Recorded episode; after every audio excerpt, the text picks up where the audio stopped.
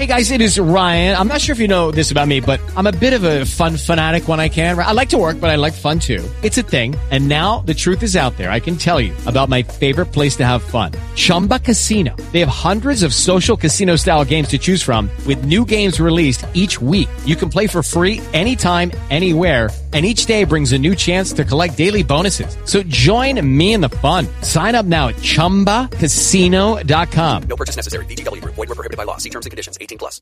With Lucky Land slots, you can get lucky just about anywhere. Dearly beloved, we are gathered here today to... Has anyone seen the bride and groom?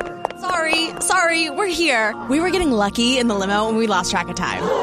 No, Lucky Land Casino. With cash prizes that add up quicker than a guest registry in that case, I pronounce you lucky.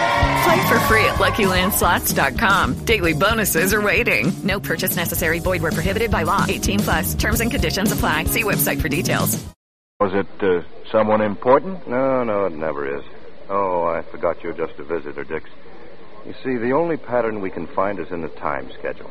They come one a month, regularly. Must be stars, Rob. Wouldn't you like to order? In a minute, baby. I want to unwind. Have a highball anyway. Malcolm. Uh, yes, Mrs. Nicolai. Three scotch and sodas, Malcolm. We'll order later. Certainly, ma'am. The first one was about four months ago. May, to be exact. May 16th. The night before my birthday party. It was a girl down on Skid Row. She was a nice enough kid, dancer in a cheap joint. We found her in an alley. Strangled. No clues. And that was number one? Yeah. In June, number two. We found her in Westlake Park. Wasn't any reason for it. A nice, normal girl, young and attractive. She'd been killed the same way. And no clues. And then the others? Last night was the fourth. No motive, no connection between any of them. Oh. And never the same neighborhood. And last night? Beverly Glen Canyon, up where it's country. She was lying in the brush at the side of the road. There were about 500 car tracks superimposed on that particular stretch, so it wouldn't do any good to lift them. Yeah, but we've got one clue, a great one. We know the killer uses a car. How can you tell, Brub? Well, her name was Mildred Atkinson, and she'd been playing bridge with three girlfriends in Beverly. At 11, she and another girl went out to the bus stop together. Friend caught a Wilshire bus and left Mildred behind, waiting for a Hollywoodland. So how did she get up to the canyon where we found her this morning? It's a long way. The answer is she went for a ride. Where's that drink? Just another minute, darling. Uh, Los Angeles is too big, too sprawling. You can't patrol every street every night. Uh, he's safe. He's insane, of course. Sure he is. A maniac walking the streets. Mild-mannered and soft-spoken and looking as normal as anyone. A homicidal maniac. I sat there watching Brub's angry black eyes and Sylvia's white, pallid face. He's insane, of course. Their imaginations were poor, blunted little things reaching only as far as the obvious. He's insane, of course. So that was to be the chorus. What could they know of the world of imagination and beauty in which a sane man, as sane as any, could kill and kill again? Don't you like to drink, Dick? What? Oh, sure. Lost in a fog, eh, boy? Um, but I know why. Do you?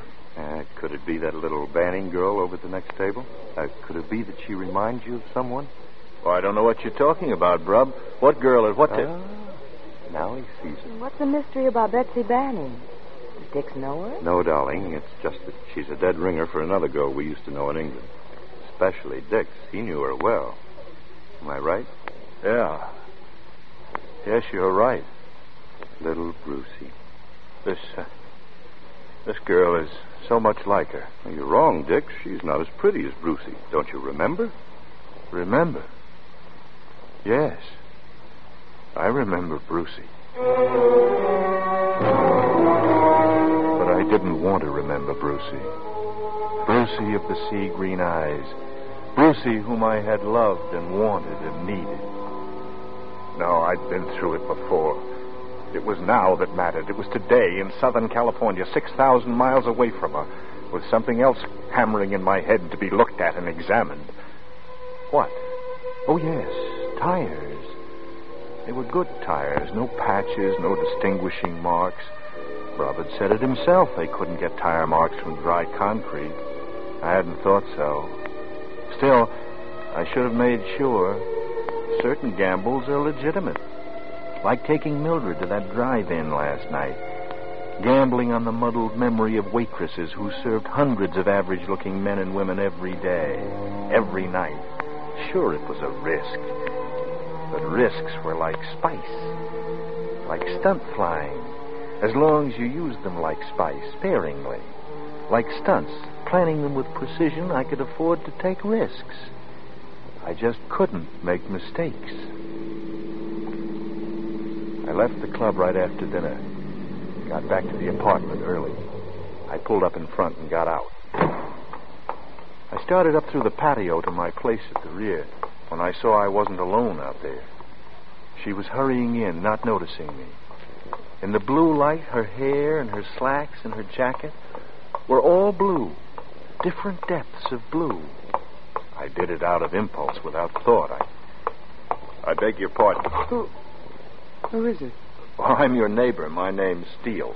So your name's Steele? Uh, did you drop something? I don't know. Did I? Oh, no, you didn't. It's just conversation. Try again another time. No, no, no. Wait a minute. Wait a minute. I, I just lost my dinner date. I thought maybe you'd lost yours too. Sorry, mine will be here any minute. You've got red hair. I didn't notice that. It's no secret. Like I say, I'm your neighbor, 4A. If you do ever lose a dinner date, let me know, will you? Uh, I'll be sure to make a note of that. Good night. I got some cold beer and some cheese from the refrigerator and draped myself over the divan. The night was a scorcher, a Los Angeles September night. I lay there eating and drinking and waiting for it. Not that I thought for a minute it would come, but I was waiting for it, and it did come. Oh, it's you. I've just lost dinner. Well, oh, come in, come in. Maybe you'll find him here. I hope not. I told him I had a headache and was going to bed, and that I was disconnecting the phone, but I still want dinner. You mind if I finish my beer? Go ahead.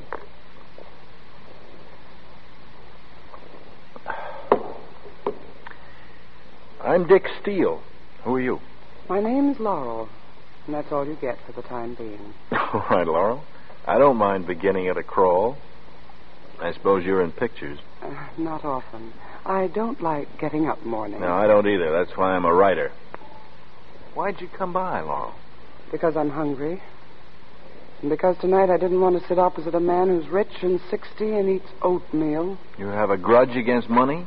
No. Only against men and women who go with it. People who think that everything in life is for sale. I hate them. Sometimes they pay the rent and the jeweler. They don't pay mine. How did we get onto this? Haven't you finished the beer yet? All finished. And all ready. Let's go, Laurel. We ate at Carl's, out on the road to Malibu. We didn't say much. We ate and smoked and had coffee. And I watched what the lights did glinting on that red hair. When we left there, I knew it. I knew it was the beginning of something, of something good. She was beside me and with me, and that was enough. I'd needed her for a long time. Ever since Brucey. That's how long. This girl, this Laurel, could make it up to me, could make me forget. I parked on an open stretch overlooking the dark beach and the ocean. She wanted to go down closer, so we left the car and struggled through the sand down to the water's edge. I held her hand tightly. Spindrift salted our lips. I haven't done this in a long, long time. Having fun? Oh, wonderful. You can really smell the ocean here. Breathe, Dix. Breathe deep. Laurel, would you laugh at me if I said I was happy? That I never thought I'd be happy again? That I didn't think I could be? No, Dix. Laurel. Laurel, you're wonderful. Emma. Laurel, come here. Come here.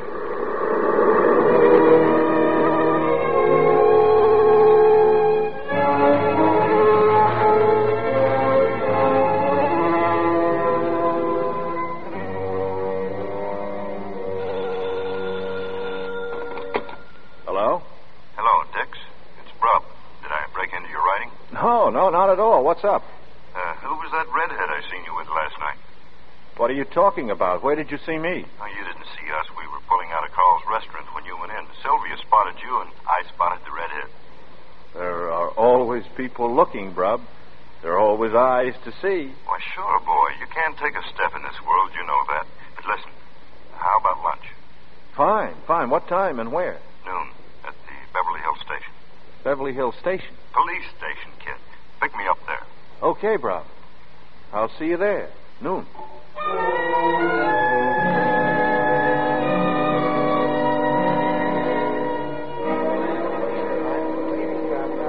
Nice station you got there, Brub.